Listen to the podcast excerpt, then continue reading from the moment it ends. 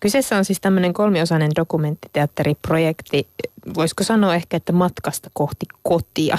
Koti Joo. on ainakin suuressa osassa tätä, tätä sarjaa. Miksi sä halusit tehdä nämä tarinat? Nämä tarinat, tuo on hyvä kysymys.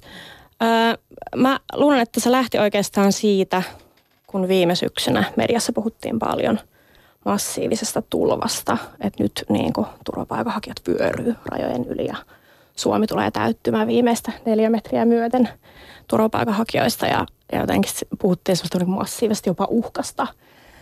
Ja mä rupesin silloin miettimään, että, että mitä, että miten niin kuin ihan oikeasti, että mistä on kyse, että miksi puhutaan vain jotenkin semmoisesta niin kuin näkymättömästä massasta eikä yksittäisistä ihmisistä. Ja mä halusin lähteä tekemään projektia, jossa mä kaivan yksittäisiä ihmisiä esiin, jotta mä saan ikään kuin kasvot ja tarinat, niin kuin yksittäiset tarinat esille. Ja sillä lailla se lähti se koko prokkis. Se, että siitä tuli kolmiosainen prokkis, oli sitten taas tavallaan niin kuin sen prokkiksen etenemisen myötä ilmikäyvä asia. Että se ei ollut niin kuin ensimmäinen asia, mikä päätettiin, että tehdään tästä useampi, useampi osainen, vaan se oli tavallaan niin kuin vähän semmoinen mun tapa työskennellä, että, että mitäs jos. No entä sitten, hei itse tästähän voisi tehdä myös näin. Ja sitten sit siitä niin kuin lähti syntymään sekä fysioteatterin demo, sitten tota semmoinen lyhyt lyhyt live-kuulemapätkä kokeilu ja nyt sitten tämä, mikä tällä hetkellä pyörii Kallion kirkossa. Kuinka kauan sä Milla Minerva Mertanen eh-, ehdit jotenkin seurata sitä pakolaiskeskustelua, mitä mediassa oli. Mikä oli se, joka sitten loppupeleissä sut sytytti siihen, että nyt yksittäisiä niin, kasvoja, kiitos. Nyt, niin. tota, no varmaan siis viime syksy – Mä en osannut tarkkaan sanoa, että mikä, mikä hetki missäkin kuukaudessa, mutta se oli sillä lailla, mä muistan hirveän selkeästi yhden yksittäisen tapahtuman. Mä olin äh, vanhemmillani käymässä Jyväskylässä ja sitten Tornian oli just avattu, avattu tämä selvittelykeskus. Ja sitten mä olin ihan se, että mitä, että se kuulostaa jotenkin todella niin kuin karmivalta. Koko sana oli jotenkin silleen, että niin kuin, mitä. Ja sitten tätä, mä lähdin sieltä takaisin Helsinkiin kotiin ja olin junassa Tampereelta – Helsinkiin ja sitten tota, tapasin siellä turvapaikanhakijaperheen, johon mä myöhemmin aina tasaisin väliä olen törmännyt mediassa niin, että kun kuvataan jostain nyt, nyt niin kuin ihmisiä esimerkiksi Torniossa, niin sitten tämä kyseinen perhe on ollut siellä. Niin kuin, on myöhemmin tavallaan paikantanut ne niiden lasten kautta oikeastaan. Kerro tuosta kohtaamisesta. Sääkö uskallisit mennä? No siis olisinkin uskaltanut mennä. Se meni sillä lailla, että, että tota, mä olin varannut, mä olin liikkeellä mun lapsen kanssa. Mä olin varannut semmoisen perhehytin junasta. Ja sitten mä menen sinne hyvin suomalaiseen tapaani kertomaan, että tässä kyseisessä hytissä tämä yksi penkki on minun. että ymmärrättehän. Näin. Ja sitten tota, mä menen sinne ja sitten siellä on se perhehytti. Siellä on paljon ihmisiä. Ja sitten mä vaan jotenkin sanon siinä ohi mennessä, että hei, tämä meidän, mutta istukaa. Ja sitten niinku, ne ihmiset reagoi muuhun silleen, että sori, sori, sori, sori, ja poistuu sieltä perhehytistä. Mä olisin, että, että ei oikeasti, että me ollaan niinku tässä kahdesta liikesteessä, että oikeastaan niin kyllä mahtuu niinku paljon enemmän ihmisiä. Sitten on vaan se sori, sori, hirveän pahoittelevana. Ja sitten tota meidän lapset, eli mun lapsi ja sitten tota heidän lapset leikkii sen pleksilasin läpi, mikä siinä on. Niin sellaisia niin kuin, pussailee Vähän niin kuin miimikko Niin, pussailee toisia ja sitten ne laittaa käsiä yhteen ja sitten ne jotenkin siellä, sitten mä oon ihan siellä silleen, että oho. Yksin kopissa. niin, että, että tämä nyt niin kuin, että nämä lapset kohtaa, mutta minä tässä aikuisena ihmisenä en osaa kohdata näitä. Että niin kuin ei ole yhteistä kieltä, mutta ei ole myöskään niin kuin jotenkin sellaista niin kuin tietyllä lailla mun semmoista niin kuin jotenkin rohkeutta niin kuin ylittää tavallaan niitä kielettömyyden ongelmia, että olisi vaan jotenkin mennyt sinne jollain mimiikalla. Oliko tällä sitten suuri, suuri mm, osuus sille, että sä halusit tehdä jotakin? No sillä oli varmaan niin kuin, tosi suuri osuus siihen, että mä tajusin, niin kuin, tavallaan kohtasin sen itse, sen niin kuin, tilanteen ja tajusin, että tässä on oikeasti, ne oli tosi niin kuin, sympaattisia ne ihmiset. Ne oli sinne koko sen matkan Tampereelta – Helsinkiin ja esimerkiksi kun mun lapsen sormet jäi sit yhdessä kohtaa sinne oven väliin ja tuli hirveä itkukriisi, niin tota, sitten se oli tämä yksi sen perheen isä, tai siis näin mä oletan, tuli siinä jotenkin sille oi oi oi oi oi oi oi oi oi puhaltamaan ja se oli jotenkin tosi niin kuin, lämmin ja ihana kohtaaminen, vaikka meillä ei ollut mitään yhteistä kieltä eikä mitään niin kuin, Paitsi ehkä tunnekieli. No ehkä siellä joku, niin ja ehkä ne oli sitten se, niin se tavalla, minkä kautta se lapset rikkoi sen jään, mikä oli kauhean kiinnostava. No pakko nyt kysyä, että päädyittekö te sitten loppupeleissä siihen samaan vaunuun tai siihen osastoon? Ää, ne oli siinä käytössä, ne ei tullut sinne, me ei päädytty sinne samaan, ei. Ne toi kyllä yhdessä kohtaa joku tuli kysymään multa, tai jotenkin niin kuin, että, viittomaan, että saako hän tuoda kännykkänsä latauksen. Semmoiset, että totta kai, please, kyllä. Tulkaa jo. niin. Sä oot Milla Minerva Mertanen aikaisemminkin dramatisoinut tai tehnyt ö, juttuja ympäröivistä tapahtumista. Mä otan nyt esimerkin näytelmästä Eleanor Rigby, mikä kertoo siis mielisairaalan syövereihin kadonneista ihmisistä. Siihen te keräsitte pinokaupalla katoamisuutisia. Mitkä sun periaatteet on? Minkä pohjalta sä valitset sen, mitä sä teet? Öö, mä luulen, että ne aiheet tulee aika pitkälti niin, että mä oon niin kuin jotenkin mä oleskelen ajassa ja yhteiskunnassa sitten joku rupeaa puhuttelemaan mua tosi paljon.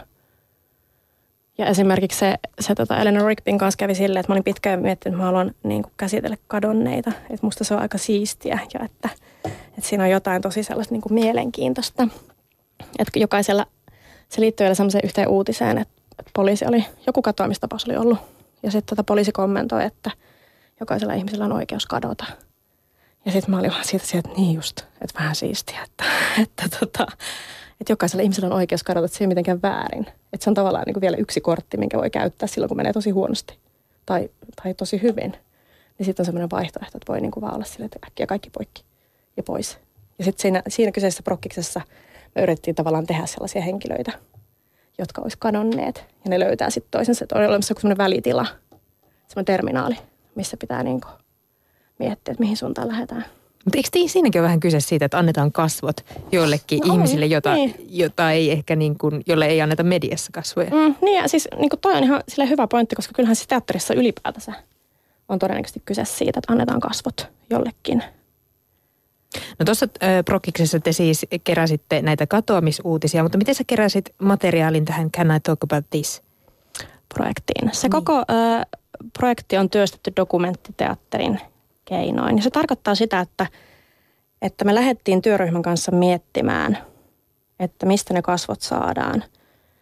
Ja sitten äh, hyvin nopeasti tuli tavallaan sellainen ajatus, että, että me halutaan haastatella turvapaikanhakijoita ja päästä jotenkin niiden kanssa niin kuin syvemmälle kuin silleen tavallaan niin kuin yhdessä sellaisessa pintapuolisessa haastattelussa. Että tavallaan tutustumaan niihin ihmisiin, tuntemaan ne, jotta me voidaan kertoa niistä. No millaisia tarinoita sä kuulit tai mitä te kysyitte? No me siis kysyttiin, no alkuun kysyttiin ihan sellaisia, että, että no millaista siellä on, kerro jotain. Ja, ja sitten tota, hirveän usein niin sivulauseessa tuli semmoisia mielenkiintoisia kommentteja. Ja sitten tota, esimerkiksi sellaisia semmoisia tarinoita oli mun mielestä mielenkiintoista kuunnella, että, että tota, yksi turvapaikanhakija tämä, tai jota tota, haastateltiin, niin se vaan totesi jotenkin sille yhtäkkiä, että but in Finland you have a big error in weather. Sitten me oltiin että anteeksi mitä, että miten niin, että joo, täällä sataa aina, että, niin kuin, että Bagdadissa ei sada. Että siellä ei koskaan sada. Tai jos sataa, niin sitten ei niin kuin kuulu pommitusten ääniä. Jotenkin, että anteeksi mitä? Että kuuluuko siellä aina muulloin? Joo, joo. Että sehän on ihan niin kuin tavallista. Eli sade on aina tosiaan, joka peittää sen. Niin, ja se oli niinku, tavallaan, ne tuli silleen niinku sivulauseiden sivulauseessa, semmoisena outoina kommentteina, ne niinku, tavallaan ne suurimmat asiat, mihin me sitten sille, aha, no niin, tosta kiinni, kerro lisää. Niin, ehkä jotenkin sellaiset suuret teemat, mitä mä sain tästä kiinni, niin on ehkä koti, äiti. Tuliko nämäkin sitten sivulauseissa? Joo, tuli. Ja sitten esimerkiksi semmoisia, niin se äiti tuli siltä hyvin nopeasti silleen, että, että ketä jäi? Kuka jäi sinne, kun sinä lähdit? Niin sitten siellä on hyvin usein niin kuin äiti, äiti jäi. Ja sitten sit niin kuin muuta perhettä jonkun verran. Mutta niin kuin, ja sitten sit sen jälkeen, kun oli maininnut itse sen äidin, niin sitten oli helppo lähteä kysymään, että okei, että kerro lisää siitä, että, että niin kuin millainen sun äiti on. Ja sitten ne äidit on aivan mahtavia. Niin kuin, su, niin kuin jotenkin, no äidit on aina mahtavia, mutta varsinkin niin kuin tavallaan jotenkin se, musta tuntuu, että se perheen merkitys siellä, äidin merkitys siellä niin kuin on todella niin kuin erilainen kuin meillä. Tai se sanotaan niin kuin ääneen ihan eri lailla kuin meillä. Sekin on jotenkin jännä. Mä opiskelin jossain vaiheessa ranskaa ja sitten siellä oli teemasanastoja, jossa opeteltiin mm. niin kuin perheen jäsenten, jäsenten nimiä ja, ja suomeksi siihen oli erikseen jotenkin ö, lueteltu, että tässä on nyt perhe ja jotenkin kotisanastoja, mutta sitten ranskaksi se oli pelkästään niin kuin sanan ö, perhe alla. Eli toisin mm. sanoen, että, että Suomessa on hirveän tarkat niin niin rajoitukset. Aivan. rajaukset sille, että mikä on perhe. Ja tähän nyt kuuluu myös nämä koti, kun sit se oli Ranskassa ehkä paljon isompi niin, niin, niin. kokonaisuus. Joo. Tuliko tuossa noissa haastatteluissa mitään yllättävää tai koskettavaa? No siis... dokumentin tekijäkin ehkä tirautti pari kyyneltä. Kyllä siellä tuli ihan hirveän paljon semmoisia asioita, että, että niin kuin sen jälkeen kun haastateltava oli lähtenyt, niin sitten me vaan jotenkin seistiin tai istuttiin työryhmän kanssa ja oltiin sillä, että huh huh.